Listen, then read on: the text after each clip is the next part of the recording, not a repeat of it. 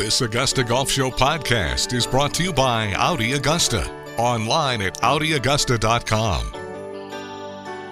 Jim Nugent is the founder and publisher of Global Golf Post and Global Golf Post Plus. It's another segment, another week of talking about Phil Mickelson and the Saudis. Pleasure to welcome Jim Nugent back to the Augusta Golf Show. How are you, Jim? I'm well, John Patrick, and thank you very much for having me on today. Thank you for saying yes. Let me start with this. What the hell?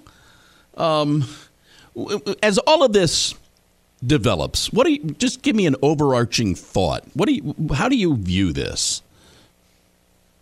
Well, my thoughts have changed somewhat dramatically, and uh, just recently, uh, how I felt last week when uh, Phil's comments uh, about Saudi Arabia came out, and how I feel now after his uh, attempted apology are, are two different things. Uh, uh, when he first uttered those phrases, or, or that that conversation that he had with Alan Shipnuck came out, I was kind of irritated.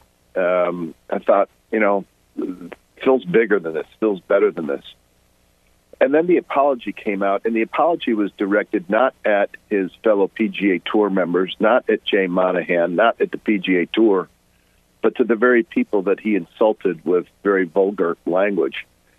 Um, I think what Phil Mickelson has done is engage in nothing less than treason here in an effort to support a hostile takeover of the PGA Tour. And for that, I think he deserves consideration for a lifetime ban do you do you buy the premise that he did all of this to for the betterment of the tour or to to grow the game? And he, and here's the thing about the statement and growing the game: the game is not professional golf. The game is you and me playing munis. Um, how do you feel about hiding behind that? I, I think that's uh, shameful and he's not alone in that because anybody that goes over to Saudi Arabia to play in the their invitational wants to hide behind growing the game. Uh, they may be growing the game in Saudi Arabia, but they're they're picking up a big fat appearance check, and they're not doing anything to grow the game anywhere else in the world. Um, I I don't buy that at all. What this is about is is Phil's personal vendetta against the PGA Tour and his desire, or perhaps burning need, to get his hands on a lot of cash quickly. Yeah, let's let's get into that a little bit. Um, all the talk in the statement about being a better man. Do you think there's something more going on in his life, or that there has been something more going on in his life, as you allude to, getting getting his hands on cash quickly? No one knows, and I don't know that anyone will know. Uh, he has admitted in the past to have had issues with gambling. Um, he said that he has sworn it off. I take him at his word in that regard. But for some reason, a man who's won $113 million on the PGA Tour all in, and maybe two or three times as much off the golf course, uh, seems to have decided that that's not enough, that he needs or is entitled to more, and he's going to do whatever it takes to, to, to gain that more, uh, come hell or high water. We're talking with Jim Nugent from Global Golf Post here on the Augusta Golf Show. Um, as we're talking, he's lost his sponsorship with KPMG. Uh, do you think there are more to follow? Uh, I, I believe that his relationship with Workday is is in serious jeopardy. Um, I don't know about any other relationships uh, that that may or may not be in jeopardy, but you know, uh, outside of, of the golf space, uh, when you're dealing with corporate sponsors, particularly those that are publicly traded or highly visible, uh, they run from from inflammatory situations like this. They can't get out of it quickly uh, quickly enough.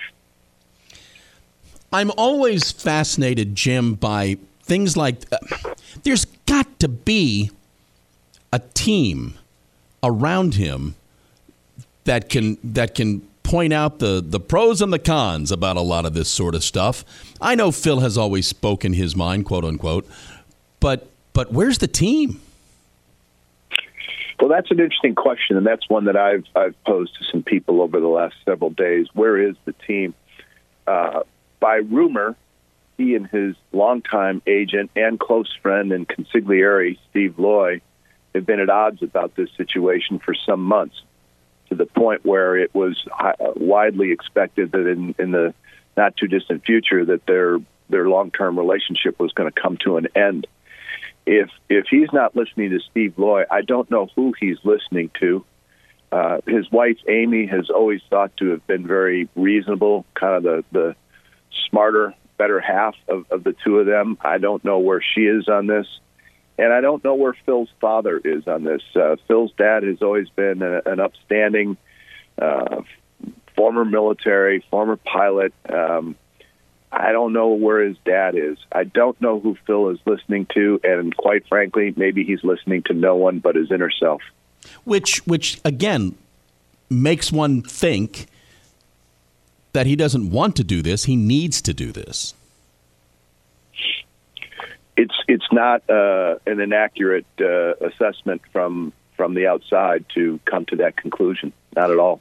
What does it say to you, Jim, when, for the most part, none of his fellow players have come to his defense?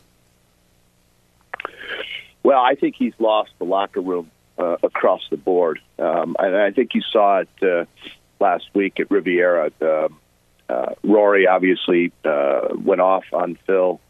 Uh, Justin Thomas couldn't hide his disgust with, with what he was seeing and, and hearing. I, I think he's lost uh, all of his lodge brothers. There was a, a meeting uh, of the players uh, this week that took place at Honda, and the, the indications are that there was not a single voice in support of, of Phil. So I, it's it's going to be very difficult for him to recover from that you know, we're a forgiving society, and and you know, my inbox, my email inbox, has been flooded uh, with with emails regarding a piece that I wrote in our edition on Monday, and and you know, there's a lot of forgiveness there for Phil. He's he's built up a lot of goodwill. Um, but I don't know how he recovers that goodwill on the PGA Tour from from the players. Well, to that point, for them to come out almost in mass, not in support of him, makes me tend to think they were not in support of him. That, you know, maybe this had been bubbling at that level, and this just now is an opportunity to say it publicly. Well, if if you, you know, an awful lot has been written about uh, the the Saudi effort, and and and no one knows exactly what's going on. But if you if you read all that's been written and think about it um, he was he was the ringleader. He was the recruiter. He was trying to get players to leave the PGA Tour. And the only two of consequence that he got close to, to getting across the goal line were Dustin Johnson and Bryson DeChambeau. Dustin Johnson is nearing the end of his productive playing time on the PGA Tour, and Bryson DeChambeau is kind of off on his own tangent. Uh, if if all he could produce over all of these months were, were two players. Uh, that speaks volumes about whether or not the, the membership of the PGA Tour is willing to be led by Phil Mickelson. Jim, you formed a new company, Jim Nugent Crisis Management LLC. I'm not sure that I want to be in that business. What would, uh, what would you say to him? It, what would you say to him? I'd ask just one one one a one word question: Why? Why?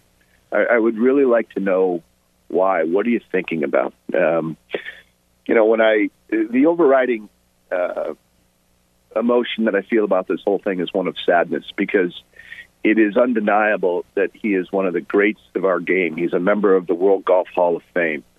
He has thrilled fans around the world with his style of play for for 30 years and he's going to be remembered, unfortunately, I'm afraid, for this episode that came at the tail end of, of his career.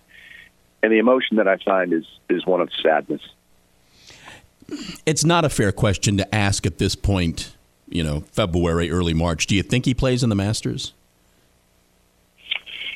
I don't think he plays in the Masters. I think a bigger question is does he show up at Southern Hills to defend his PGA championship? And right now, if I were a betting man, I wouldn't put a lot of money on that. and maybe that's a proper way to end this conversation about Phil. Uh, he's he's Jim I didn't Nugent. think about that. He's the founder and the publisher of Global Golf Post and Global Golf Post Plus. Uh, thank you for saying yes to this, Jim. Very uh, great stuff. Thank you. Thank you for this. Thank you for having me on, John Patrick. I appreciate your time today.